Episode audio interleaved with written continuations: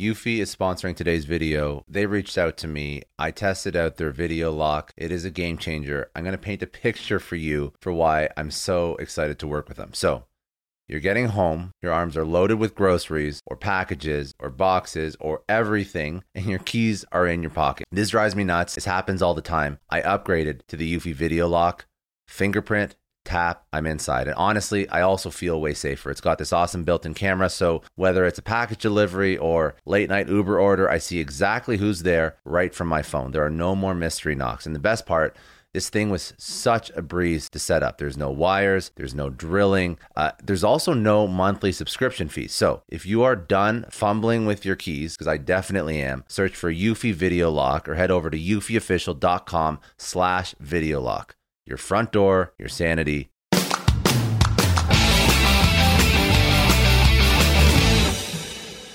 Welcome to the Success Story Podcast. I'm your host, Scott Clary. On this podcast, I have candid interviews with execs, celebrities, politicians, and other notable figures, all who have achieved success through both wins and losses, to learn more about their life, their ideas, and their insights. I sit down with leaders and mentors and unpack their story to help pass those lessons on to others through both experiences and tactical strategy for business professionals, entrepreneurs, and everyone in between. Without further ado, another episode of the Success Story Podcast. Before we start today's episode, a quick note from our sponsor, Nth Round, a fully comprehensive equity management platform. This is what they do. Business owners, are you looking to raise capital and unlock shareholder liquidity? Before hiring expensive consultants or brokers, you need to know about Nth Round. Private businesses use Nth Round to unlock liquidity without bloating costs. With Nth Round's Equity Management Suite, you'll be able to create liquidity, engage with shareholders, and control your company's destiny, all in one secure platform. Get your free guide to liquidity. Go to nthround.com slash liquidity. That's nthround.com slash liquidity. Thanks again for joining me. Today I am sitting down with Kevin Hancock, who is the CEO of Hancock Lumber, this is one of the oldest companies in America, and it is a six time recipient of the Best Places to Work in Maine award. In 2010, at the peak of the national housing and mortgage market collapse, Kevin acquired a rare neurological voice disorder called spasmodic dysphonia when his own voice became weakened. So he developed a new leadership style based on strengthening the voice of others Keep in mind, he is dealing with running one of the largest privately owned uh, companies in the US while going through this. He is now a champion of work culture where everyone leads and every voice is trusted, respected, and heard. His new book, The Seventh Power One CEO's Journey into the Business of Shared Leadership, shares the philosophy, values, and strategies Hancock Lumber Company was embraced, has embraced on its journey towards becoming an employee centered company where leadership responsibilities are broadly shared rather than just power coming down from the top. So I'm really uh, I'm really honored to be sitting down with the CEO of one of the the largest and oldest uh, privately owned company in the states. I'm very excited to hear you know your story, your journey, some of the the struggles that you've obviously had to go through and endured. Um, but thank you very much. I appreciate it, Kevin. Scott, hello. Thank you for having me. I'm happy to to be with you today. No, it's my pleasure. It's my pleasure. So let's let's get right into it. Um, this is a very short summary, and it doesn't do you justice. So walk me through walk me through your story. Uh, what's the story of you and and Hancock Lumber? Um, the the family story, your personal story. I'd love to hear it all. Sure. So our uh, company uh, began doing business in 1840 eight. So before the first cannonball was fired in the American Civil War, our company was in business here in Maine, and we've been doing business uninterrupted ever since. And the company's been owned and uh, cared for by the same family that entire time. So I'm part of the sixth generation of my family to uh, work for the company. And today we're uh, an integrated company. So we own timberland and we grow trees. And then we have sawmills that manufacture lumber that we ship all over the world. And then in Maine and New Hampshire, we have a series of lumber yards that supply building materials to homeowners and contractors, and there are uh, approximately 550 people who work at the company who are part of the team. So, to the story you mentioned, uh, in 2010, uh, right at the peak of the housing and mortgage market collapse, I uh, began to have trouble, a bit of trouble speaking. And it turned something I uh, always taken for granted, never thought much about, and done a lot of. You know, as a CEO, really your tool is your voice. And suddenly I couldn't really use mine very much. I've recovered a good bit since, but at the time I would not have been able to do this with you. I, it wouldn't have been possible. So uh, I, turned out I'd requ- acquired a rare voice disorder called spasmodic dysphonia, and in a hurry, uh, I had to figure out how to lead differently without really speaking a lot. And what I started doing uh, defensively initially really triggered all the change that followed. Someone would come up to me at work with a question or a problem, and I knew I wasn't going to be able to give much of an answer. So I started saying things like, um, geez, that is a good question. What do you think we should do about it? And this was not a management strategy at first, it was just a voice protection tool. Uh, designed to put the conversation right back on the other person. But what really struck me, Scott, after doing this hundreds of times, was that people actually already knew what to do. This is what really struck me. They did not actually need, as it turned out, a uh, management centric top down solution to the problem they faced. They actually already knew what to do. What they really needed was the encouragement and the confidence and the safety to trust their own voice and take their own actions and lead the area of the business that they were working in. So that was actually the trigger that really got me thinking about the traditional leadership model of power to the center and the potential for a new model of distributing power and strengthening the voices of others and sharing leadership broadly. So I I think that you it's funny how you accidentally stumbled into into one of the most effective ways to lead somebody or lead a team. Um, and it's not it's not a fun journey to go through this. It's that must have been it must have been extremely stressful. Uh, I, I'm I'm just I guess you know I, I love to know more about how you how you've recovered since then and and and the steps you took. Even I just want to know more about this this whole story because that's there's a lot to it. I think. But um, did you find that as as you as you were unfortunately hit with um, a condition that forced you to act and be a certain way as a leader. What what were the impacts on the company as people were forced to come to their own decisions? Were there tangible uh, improvements like KPIs? Like what, culture? What did you see come out of that?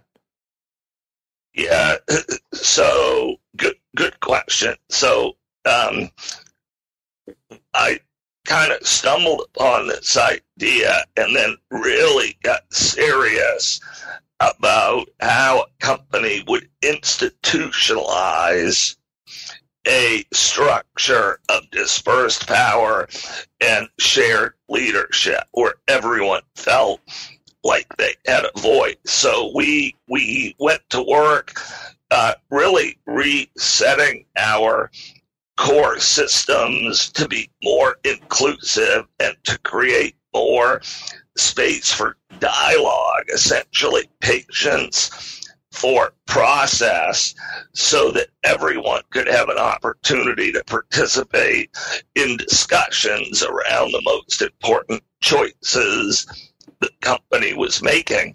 And, and we learned pretty quickly that the real key to making that work was to change the, the uh, purpose and nature of listening and I write about this in my book that, that listening needs to be for understanding, not judgment. So when I was a younger manager, as I reflect on uh, my own career, I think I spent a lot of time listening to people in the company to see if I was pleased with or agreed with their view. And if I didn't, I would then uh, start speaking to try to correct or change or adjust their view. But we've since taken a bit of a different approach and really kind of embraced the idea that there aren't really very many wrong answers when someone says something. They're just saying what they honestly feel or are experiencing at that moment in time. So the big focus in summary was has been to try to create a work culture where everyone feels trusted, respected, valued, and uh, um, heard. Now, the concern a lot of people might have with this is well, what about systems and discipline and efficiency and best practices and all of those things? What we found uh, really, I think, is fundamental human common sense, and that is that people are much more apt to support that which they've helped to create. So, in this period where we've tried to cr- to create space for all voices to lead. Our efficiencies improved dramatically. Our accuracy is improved dramatically. Our rework has gone down. Our productivity has gone up. And the company's uh, performance really took off. I'll put it in um, perspective this way. We ended up earning uh, more money, the company, from 2010 to 2020 than we did from 1848 to 2009. Get out. So the, the, the time frame, I am the time frame within which we, we made this cultural shift to really focus on the employee experience corresponded with a uh, just a, a, a, taking off of the company's um, of the com- of the company's performance. But what I'm quick to say there is that improved performance in this kind of new model is really the outcome, an important outcome of a higher calling. It's not really the mission, it's a result. The mission is to try to create a workplace where the employees are having a meaningful, valuable experience. And one of the outcomes of doing that is the performance of the company is going to improve as a result. Now, I have a I have a question, and I would like to just um, do a, a little bit more on on how your experience dealing with this and and some of the struggles that you you dealt with within your family. Um, because if you are one of the oldest companies in the U.S., you have done things a certain way, quite literally, for for for years. Like there's there this is like this is literally quite. We've done this forever. Um, honestly, so we've done things a certain way. We're, we've we've always led a certain way. We've built our business a certain way. Incident happens you are no longer in the you can no longer manage in the same capacity as what you were managing in before. How does how does that family business dynamic that 100 plus year business dynamic impact you? What what are you going through and how do you overcome that? Because if i was say i, I don't know i don't know uh, the whole family situation you were leading when you had this issue and obviously somebody else in your family was leading before you i'm assuming what was the conversation not just maybe we should hire somebody, maybe we should bring somebody in. So how did you how did you sort of overcome that? Yeah, those are great questions. So I initially wondered if my voice condition was going to limit or even prevent my ability to keep doing my job. That, um, you know, was uncertainty I faced and it scared me. But I laugh about that now. I said to myself at the time, what possible good could a CEO be who can't talk all the time? And today I see that in a very different uh, light. So it definitely created some uncertainty and it took a good bit of, um, you know, courage in the way that all humans are called to face. But the other part of your question that I think is really in- interesting uh, is the whole question of entrepreneurship. My favorite definition of um, an entrepreneur, I forget who said it, but the, the definition that I love is someone who creates, who, someone who takes a risk to create change. So when you look at industry, we always look at um, startups or new ventures as entrepreneurial in nature, which they are. But additionally, any company or organization that's going to survive generationally is constantly going to have to reinvent itself. So, one of the big challenges for a multi generational company is exactly this point that you're getting at, which is how do you respect your past and honor your traditions and yet constantly be being disruptive with your own with your own model i've worked for our company now for 30 years and it, we uh, have changed in so many ways that that had we not changed, I don't know that we would be here today. So, in my view, every generation of a multi generational institution has to be entrepreneurial by definition in order for that institution to continue to grow and be relevant.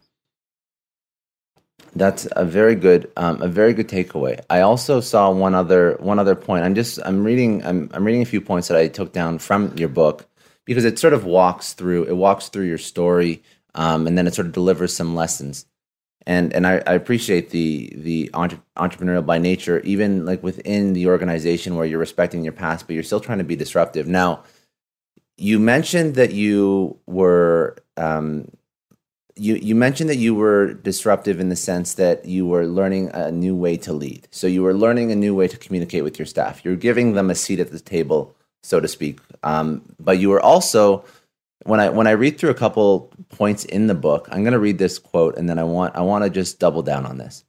So I could spend 65 hours a week at work, but this would not make me a better human or a better manager. The purpose of work is to support, not thwart the meaning of life. Companies must create pay systems, work schedules, and human missions that put time back into the hands of employees. The objective is to help everyone get out of their lane and to broaden their lives. So this is this is a, a step further. This is more of a work life balance. So when you shifted the focus to employees, did your mindset about what work is meant to be also shift? Is that something that came in tandem with it just because you were working in a different capacity? Because it seems like even though you you adopted this mantra, you're still saying that you saw increased returns. And I'm just wondering why something like this came out of a communication issue. It's still a good thing, but walk me through that point because I thought that was very interesting. Right. I, I love that subject. I'm really happy that it came up, Scott. I've become very passionate about the idea of uh, putting the work back in its place as important, super important, but not all consuming, and serving a larger balanced life for the people who do it, uh, which really comes to the very premise of uh, this question in the 21st century. What what is the purpose of work? You know, the purpose of work ought to be, among other things, to advance the lives of the people who do it. And so then you have to actually start to ponder that unanswerable question what's the purpose of life? And we can't answer all of it, but we can answer a piece of it. It's not just economic. Everyone can relate to that. There is an important economic component to life, but economics is not the purpose of life. It's a means to a higher set of ends. And so, you know, you think about productivity and how it continues to advance. So, of course, we can use some of that productivity to make, in our case, more lumber. But we could also use some of that productivity to just plain work less. You know, there aren't many people in America, North America, Canada that are part of that two job economy working part time. And that's a challenge in and of itself. But in our case, all of the jobs in our company are full time. And historically, people in our industry work 55 or 60 hours a week and you kind of went home Saturday afternoon exhausted. And if you got enough rest on Saturday and Sunday, you could go back at it on um, Monday.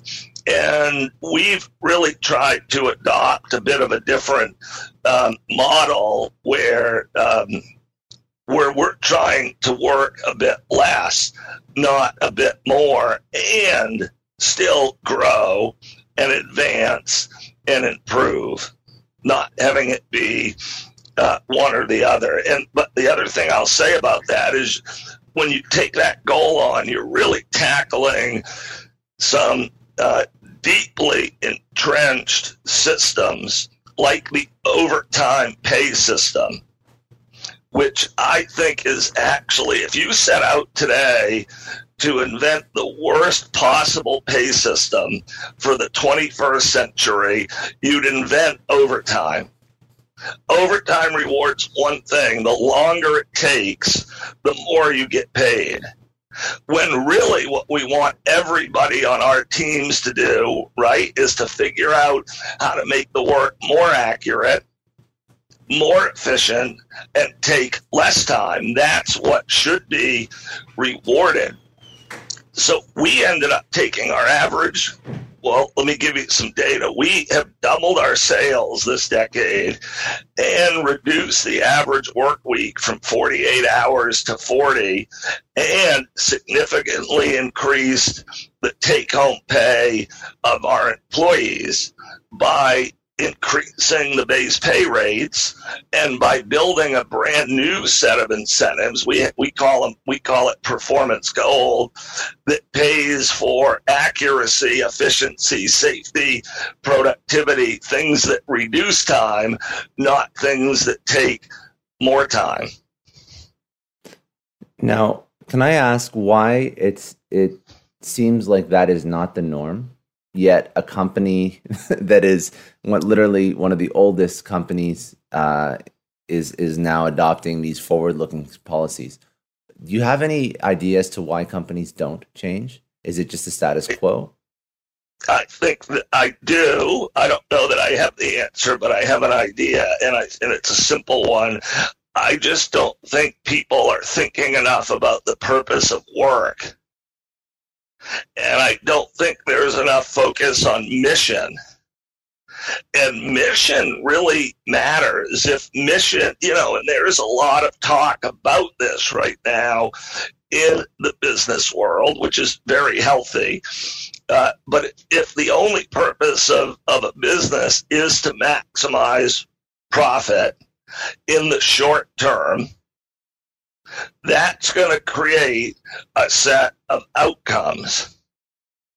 But let's say, uh, like in our case, the mission's different. Our, our the mission we chose to adopt uh, is one that I talk about as being uh, employee centric, employee centric, excuse me, where the first mission of the company is to be valuable to the people who work here and to have their job advance their life in more than just economic ways.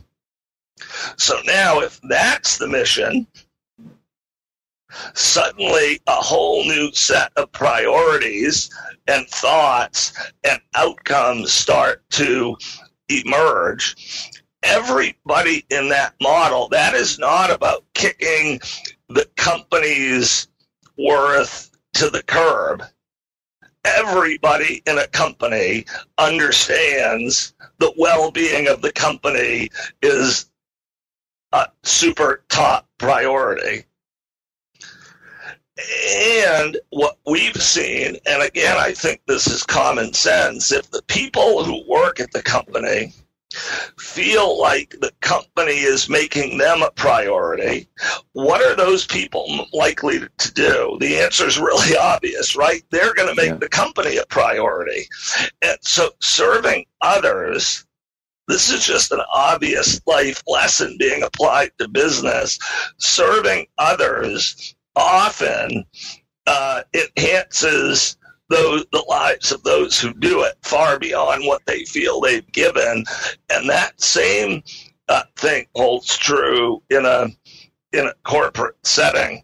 So, answer your question, I just think it's not enough thought given to what actually is the mission and purpose of this I know a lot of entrepreneurs listen to this show, and NetSuite has been a huge supporter for entrepreneurs, for business owners, because there's one thing that we all know business is about making money and it's about your bottom line. And the less you spend on the nuts and bolts of running your business, the more profits you keep. But these days, everything is costing more supplies, people, shipping. It squeezes your margins. And I've been there, juggling multiple systems for finance, inventory, you name it each with its own costs and its own set of headaches. That's why I made the switch to NetSuite by Oracle. It's changed our company. Think about it. NetSuite is one of the top financial systems out there. It puts your whole business on one platform accounting, finance, the works, one data source for everyone. There's no more mismatched info. And because it's in the cloud, it slashes your IT costs. No more servers, no more updates. Just access NetSuite from anywhere. With one integrated suite, your overhead drops big time. And here's the real win efficiency. Everything's connected in NetSuite.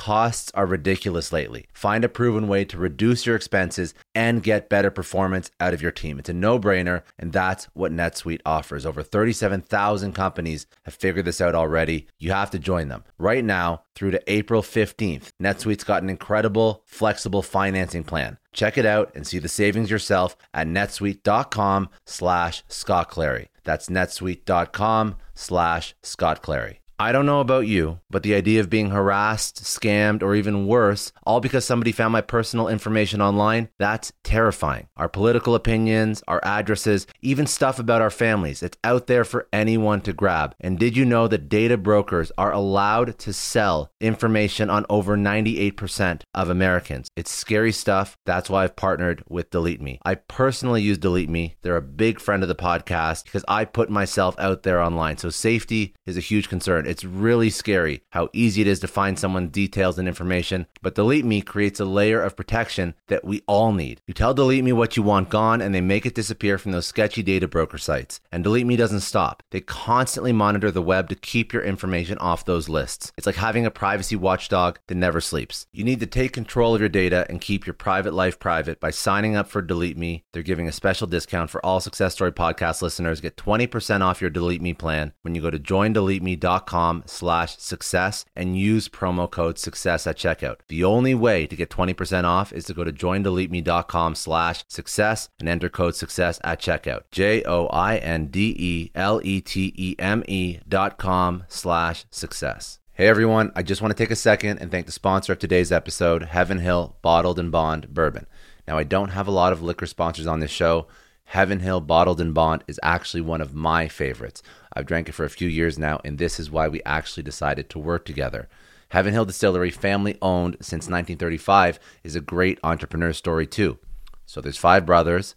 They filled their first whiskey barrels back in 1935, and their legacy still lives on today. Heaven Hill Bottled in Bond is aged over seven years. That's three more than required by the Bottled in Bond Act of 1897. This means the best quality, the best purity, and the best consistency. This is not just average bourbon. It's the winner of the double gold medals at multiple 2023 World Spirits competitions, and they've won the very prestigious Triple Still Award. It's a very big deal in the liquor and bourbon world. Heaven Hill Bottled in Bond boasts an exceptionally smooth oak flavor, while its aroma offers a sweet blend of caramel and smooth vanilla. If you love bourbon, you need to try Heaven Hill Bottled in Bond. Available nationally, look for a bottle at your local store. Heaven Hill reminds you to think wisely, drink wisely. Think back to your last few days in the office. Did any of them leave you feeling really accomplished? Not the kind of day where you're running around like crazy, but where you've made real progress on something that matters. Because being busy doesn't always mean being productive, and I bet you we've all been there. And maybe it's time to rethink what it means to get things done. Today's episode is sponsored by Belay, and what they help you do is instead of getting sucked into emails and to do lists, they help you delegate tasks and focus on big goals. They can connect you with top notch US based talent who are ready to take on those time consuming tasks that bog you down. Let's be real, there are way more important things you could be doing than bookkeeping or wrangling a packed inbox. They have virtual assistants to handle all of those pesky administrative tasks, or accounting professional to take care of all your financials. But here's the best part you don't have to waste weeks searching for the right person. Belay's personalized matching service works quickly, sometimes matching you with the right talent to take stuff off your plate in under a week. Are you ready to try a different way of working? Check out Belay's list of the top 25 things you can delegate to a virtual assistant. It might just change your business and your life. Text success, that's S U C C E S S, to 55123 to get the list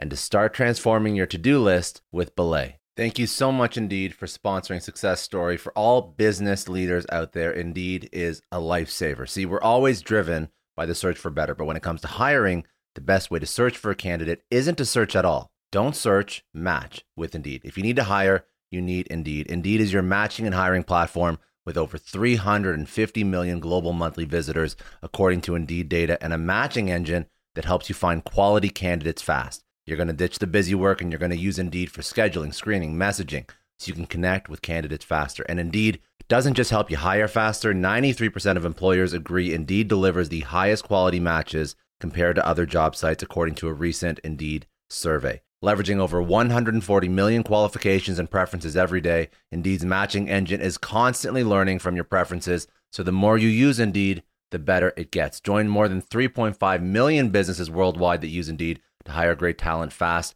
And listeners of this show will get a $75 sponsored job credit to get your jobs more visibility at Indeed.com slash Clary. Just go to Indeed.com slash Clary right now and support our show by saying you heard about Indeed on this podcast. Indeed.com slash Clary. Terms and conditions apply. If you need to hire, you need Indeed.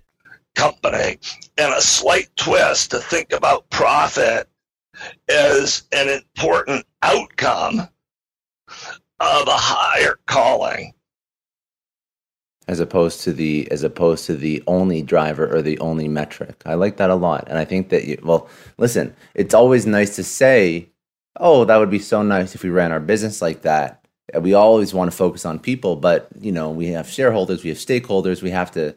But now you're, you know, over the past decade, you have a you you're a use case. You're you're a you're a you're an actual example of of how of how servant leadership of of how um, this type of sort of sort of forward looking leadership. I wish I didn't have to call it forward looking leadership, but you know, let's call it what it is. Not not every company considers that to be the benchmark, and I think that they should. So that forward looking leadership and doing things a little bit differently that's actually paid off in spades. Um, so it, it, this is a, a perfect use case of showing how it actually how it actually can benefit a company.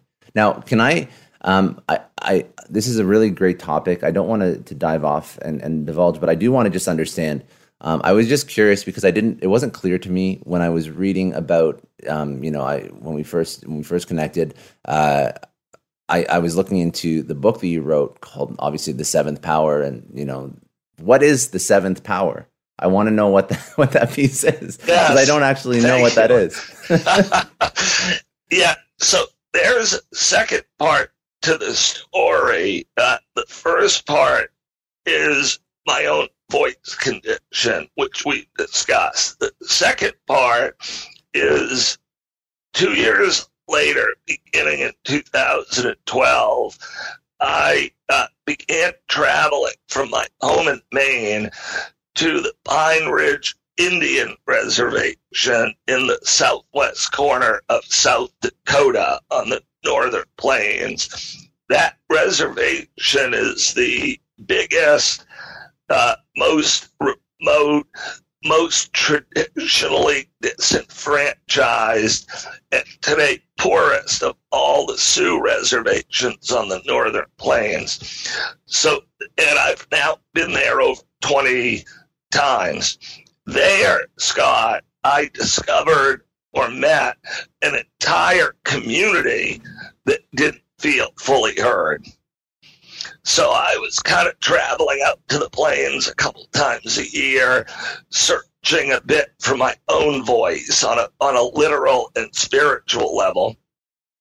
Ended up doing so amongst an entire community that felt as if their voice had been pushed to the side.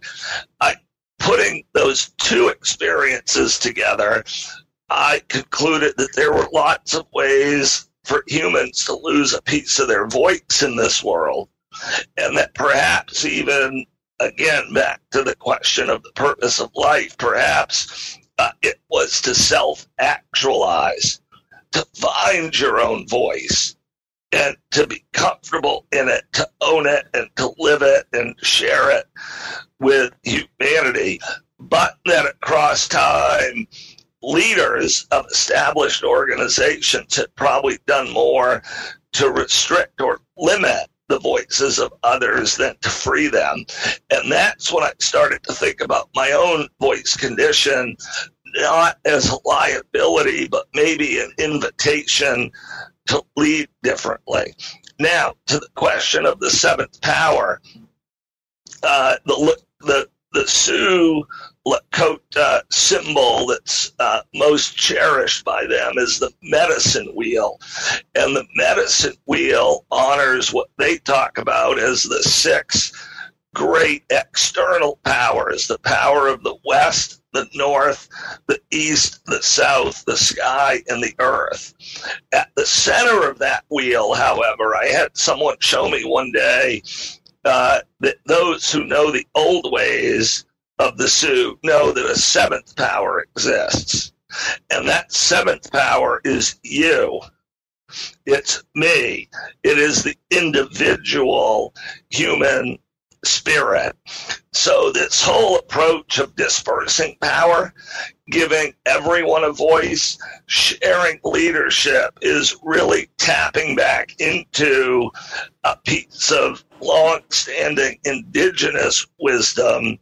Uh, which is celebrating and honoring the power of the individual. It would be a bit like that iconic line from Rudyard Kipling's The Jungle Book the strength of the pack is the wolf, and that you create strong communities one individual at a time. And just to wrap that up, when I got looking at um, empire building historically, whether it was corporations or nation states or religions, I really felt that um, that humanity has been building an empire centric model where the individual was taught to sacrifice and make themselves small for the good of the empire. But that there's a reason today why, say, engagement at work or confidence in government is so low.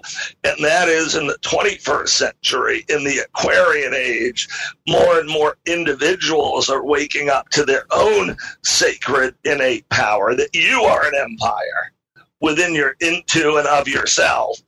And my approach and the and the entire mission of the book is to reinvent organizations to tap into that power. So that's a bit of a long answer. Sorry, but that's the it's, it's good. It's, it's, a, it's an accurate the, answer. The title, yeah, that's that's what the seventh power represents.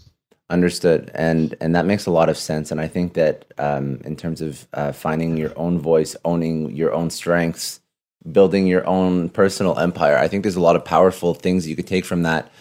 Um, but let's let's look at tactically in an organization when you have an open communication style, when you have a servant leadership style, when you have um, everyone owning their own, I guess they're uh, owning owning their own success, owning the company's success.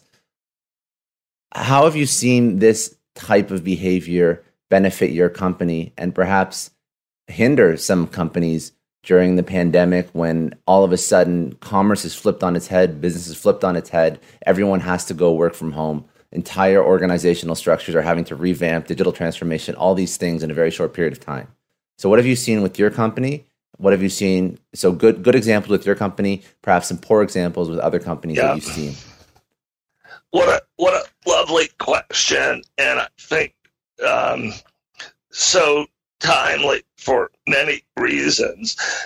When you think about combating the virus, who has to lead that effort? Everybody. Every single human in North America has to lead that effort because the virus moves one person at a time. Think about some of the other major issues facing humanity or the planet today take uh, global warming or the planet's health. Who has to lead that? Everybody. Take social or racial uh, equality. Who has to contribute to that? Change everybody. We're living in a world today where the big the big opportunities require everybody. The big opportunities require everybody. So I believe this model of dispersed power is the the optimal model for the 21st century, an internet connected 24 7 transportation enabled world. To the specific case of this virus, so our company uh, was in a quote unquote essential industry, so we never closed during the virus. And if you think about our business, we, um, well, we've not figured out how to be able to make lumber from our couch and our sweatpants. so that's a good so point. That's a very good point. Everything, everything we do, we either have to be at work to do it, or it doesn't happen. So not only have we worked the entire time, we've worked on site the entire time. And we do have a few administrative jobs that could be done from home, but we decided to all stand together. And we've all been coming to work every day uninterrupted since the middle of March. We've not had um, single virus case among our 550 employees. We've not had a virus case among our customers. And in our shared leadership model, we've simply asked everybody to take responsibility for what they're doing outside of work, for the cleanliness of themselves and their area at work. And then we put a big emphasis on spacing. I never would have thought this was possible, but we can do every job in our company from the forest to a construction job site in six foot increments. And the other thing we found once we spaced out a little more is some of our submetrics started getting better. Safety got better, productivity got better. And so we feel like we've stumbled on some things that make sense permanently. And we have not found operating during the virus to be rocket science. Develop, developing a vaccine might be close to rocket science, but running a business and staying spaced and staying smart and staying clean is not that complicated. And I appreciate the opportunity to talk about that because I'm hoping it may help give others some confidence who, who have been working remotely or haven't been at work about the ability to come back and do that safely. Do you think it's do you think it's too far of a stretch? And forgive me if I'm reaching, but do you think it's too far of a stretch to say that when you do have a workforce that that that feels like they're empowered, that cares about the business, do you think that they would take an extra, I don't know, an extra step of caution um, if the if they feel like I, I don't know if that's too far. I, am just wondering if when you when you enable a workforce and they feel like they're they're contributing to something that they want to actually contribute to, do they take an extra step of caution, knowing that uh, they now feel aligned and and and really just on board with the team, and they're all going through this together? Like I feel like there's a, an an added sense of camaraderie, which can which almost can augment the individual's um, carefulness uh, in their in their outside of work interactions, just because there's that there's that there's that pressure to to not let the people down that you're that you're with every day that you feel almost not indebted to, but like grateful for. Um, I don't know if that's too much of a stretch. I, I'm I'm just thinking out loud because it seems like the the team is really taking the precautions and and they feel like you know if if they're going to put anyone at risk, they're they're not going to do it. They're not going to come into work or whatnot because you have 550 people with no cases. It just seems like an uncommon metric across other businesses that are still in business. So I love the question, and and when you think about our approach, uh, here is a key thing that happened first. I was not interested in making anybody work. And when this hit, I didn't know, we didn't know how people were going to feel about working. So we asked them, we said, What do you want to do here? Should we take some time off or should we try to work and figure this out? We took the time to have that dialogue. And in our case, the answer was a resounding no, we want to work. Hmm. But think about the subtle difference in that step versus skipping it. So now everything that happened next was something they were of their own free will helping to create. And that I think made all the difference for us. So it's really, again, um, using your mission at every critical juncture in your company's decision making. You know, we have uh, 10, 10 stores and four manufacturing facilities. And I was like, well, if if half the people really want to work, we can we'll run half of them. If three quarters of the people want to work, we'll run three quarters of the facilities. If nobody wants to work, we'll wait till people feel better. Or if everybody wants to work, we'll we'll go figure this out.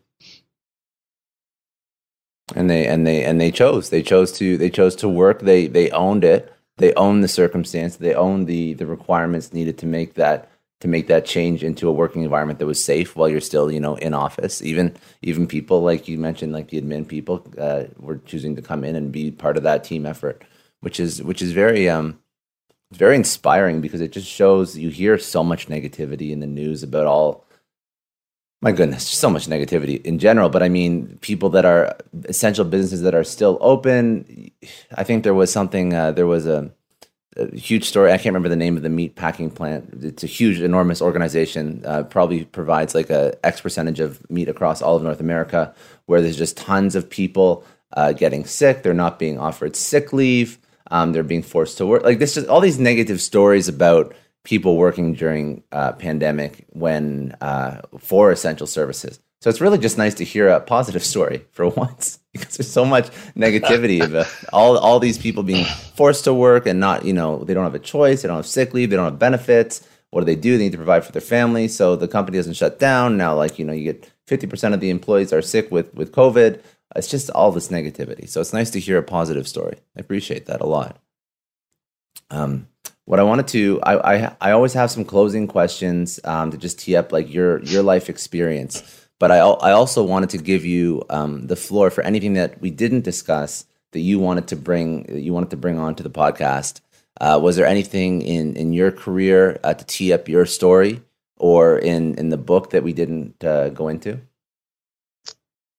Thank you. Uh, no, we've covered a lot, but there is one um, question for the future that my book contemplates, and it's simply this What if everybody on earth felt trusted, respected, valued, heard, and safe?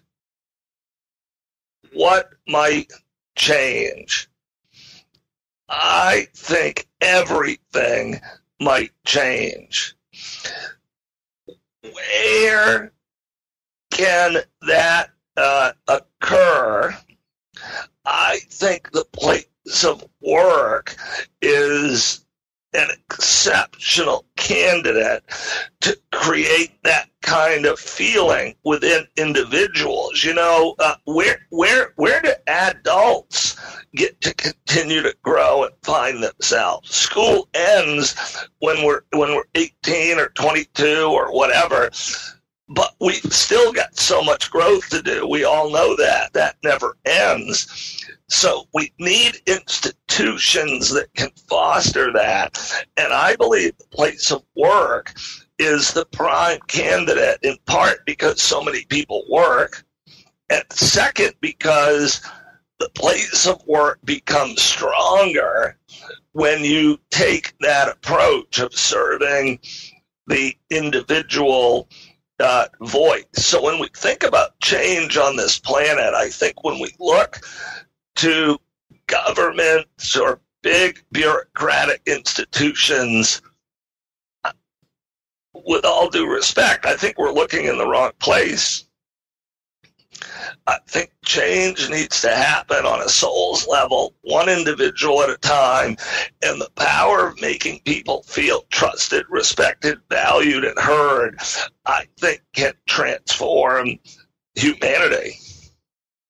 That's a very strong statement, and I and I agree with that because we always look to the other to fix our own problems. But let's let's let's start at home. Let's start in our own selves, but also where do people spend most of the time? Where do people get influenced the most? What has the biggest impact? Well, my goodness, work. It's what we do for a living. It's what it's what it, it's it's what we live. We spend more time at work uh, with our colleagues and peers than you know we do with our spouse and our family in most cases. So let's let's optimize that environment and build and and, and facilitate growth in that arena.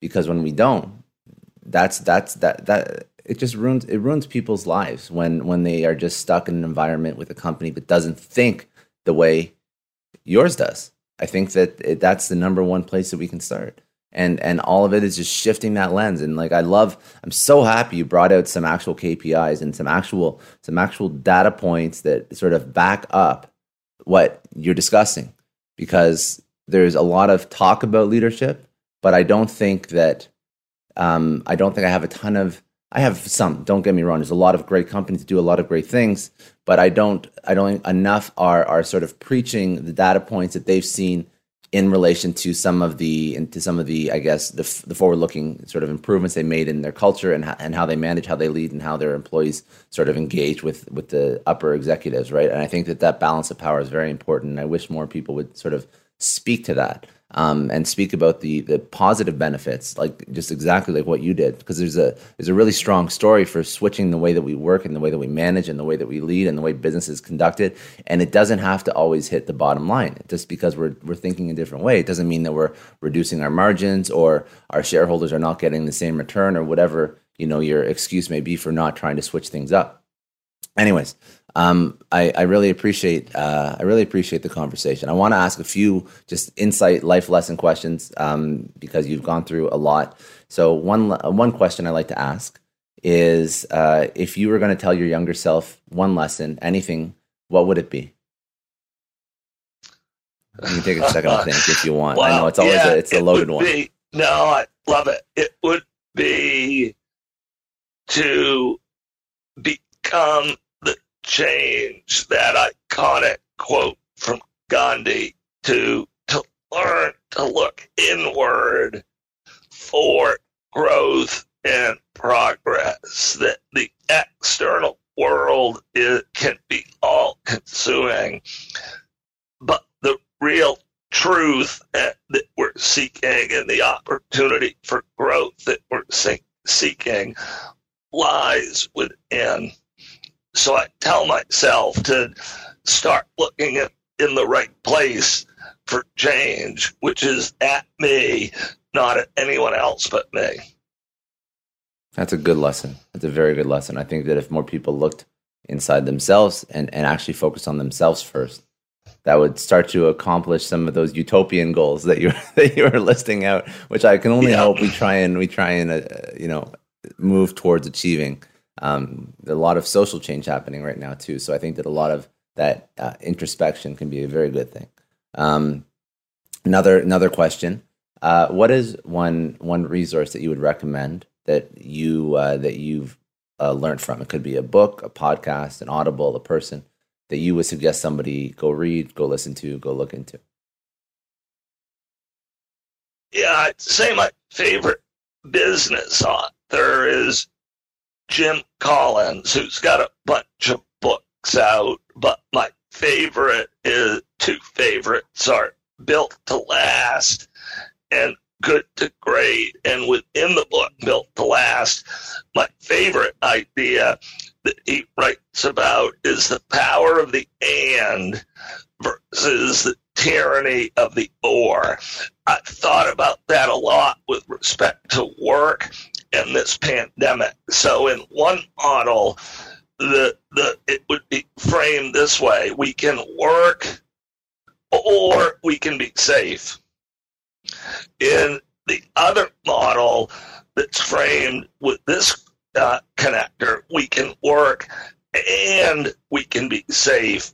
A whole new set of possibilities emerge. So the possibilities often derive from how the question or the proposition is framed. And he talks about the tyranny or the limiting uh, of the word or, the limiting power, and the liberating power of the word and.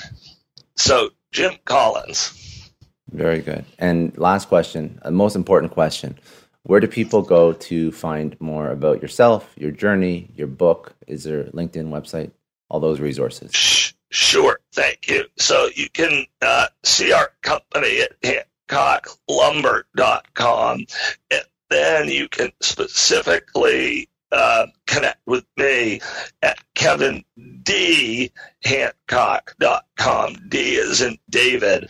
And there on that site, there are a bunch of resources, including my books that you can order there, or you can access uh, this book and my first one on uh, Amazon or anywhere that books are sold. That's all for today. Thanks again for joining me on another episode of the Success Story Podcast. You can download or stream this podcast wherever podcasts are available, including iTunes, Spotify, Google, Stitcher, iHeartRadio, and many others. You can also watch this podcast on YouTube. If you haven't already, please subscribe and share this podcast with your friends, family, coworkers, and peers. Please leave us a rating on iTunes. It takes about 30 seconds as it allows other people to find our podcast and lets our amazing guests reach even more people with their message. And remember, any rating is fine as long as it contains five stars. I'm Scott Clary from the Success Story Podcast, signing off.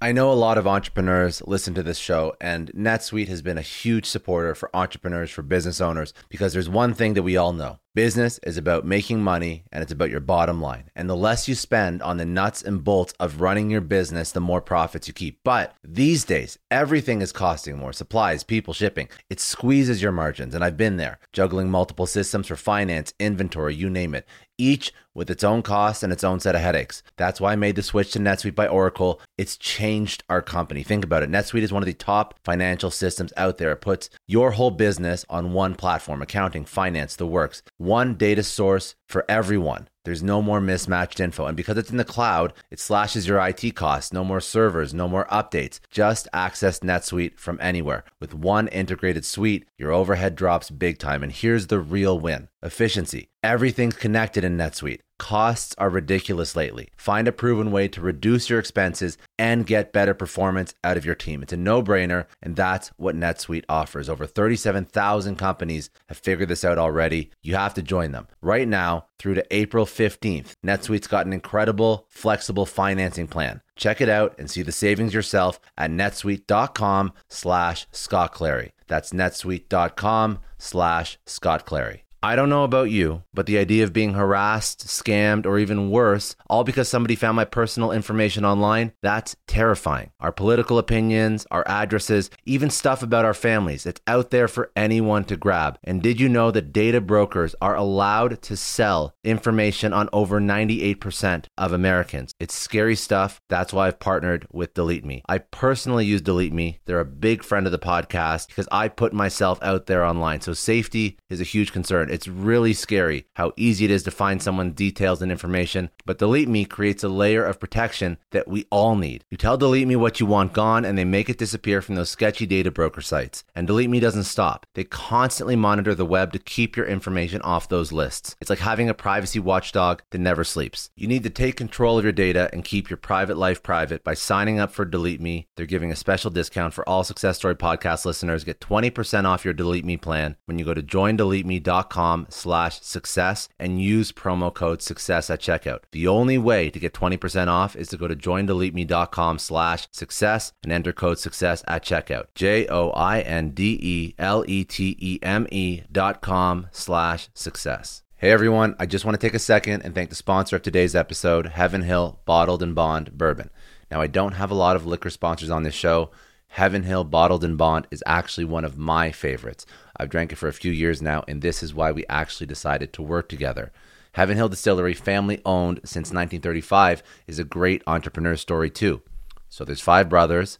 They filled their first whiskey barrels back in 1935, and their legacy still lives on today. Heaven Hill Bottled in Bond is aged over seven years. That's three more than required by the Bottled in Bond Act of 1897. This means the best quality, the best purity, and the best consistency. This is not just average bourbon. It's the winner of the double gold medals at multiple 2023 World Spirits competitions, and they've won the very prestigious Triple Still Award. It's a very big deal in the liquor and bourbon world.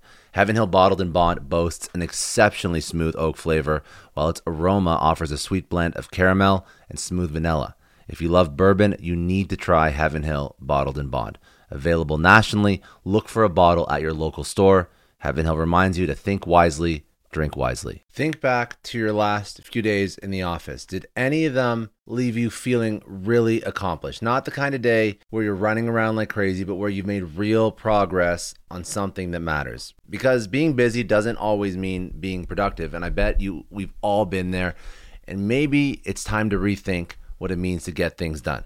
Today's episode is sponsored by Belay. And what they help you do is, instead of getting sucked into emails and to do lists, they help you delegate tasks and focus on big goals. They can connect you with top notch US based talent who are ready to take on those time consuming tasks that bog you down. Let's be real, there are way more important things you could be doing than bookkeeping or wrangling a packed inbox. They have virtual assistants to handle all of those pesky administrative tasks or accounting professionals to take care of all your financials. But here's the best part you don't have to waste weeks searching for the right person. Belay's personalized matching service works quickly, sometimes matching you with the right talent to take stuff off your plate in under a week. Are you ready to try a different way of working? Check out Belay's list of the top 25 things you can delegate to a virtual assistant. It might just change your business and your life. Text success, that's S U C C E S S, to 55123 to get the list and to start transforming your to do list with Belay. Thank you so much, Indeed, for sponsoring Success Story. For all business leaders out there, Indeed is a lifesaver. See, we're always driven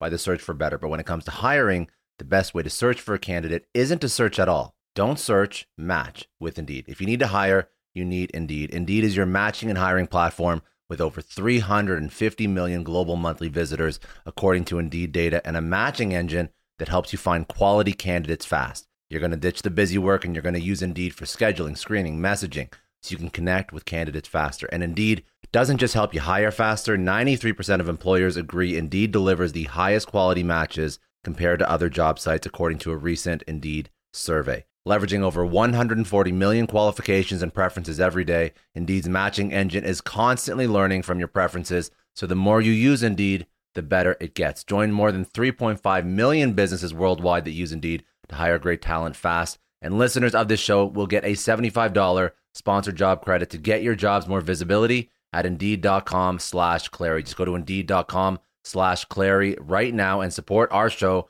by saying you heard about Indeed on this podcast. Indeed.com slash Clary. Terms and conditions apply. If you need to hire, you need Indeed.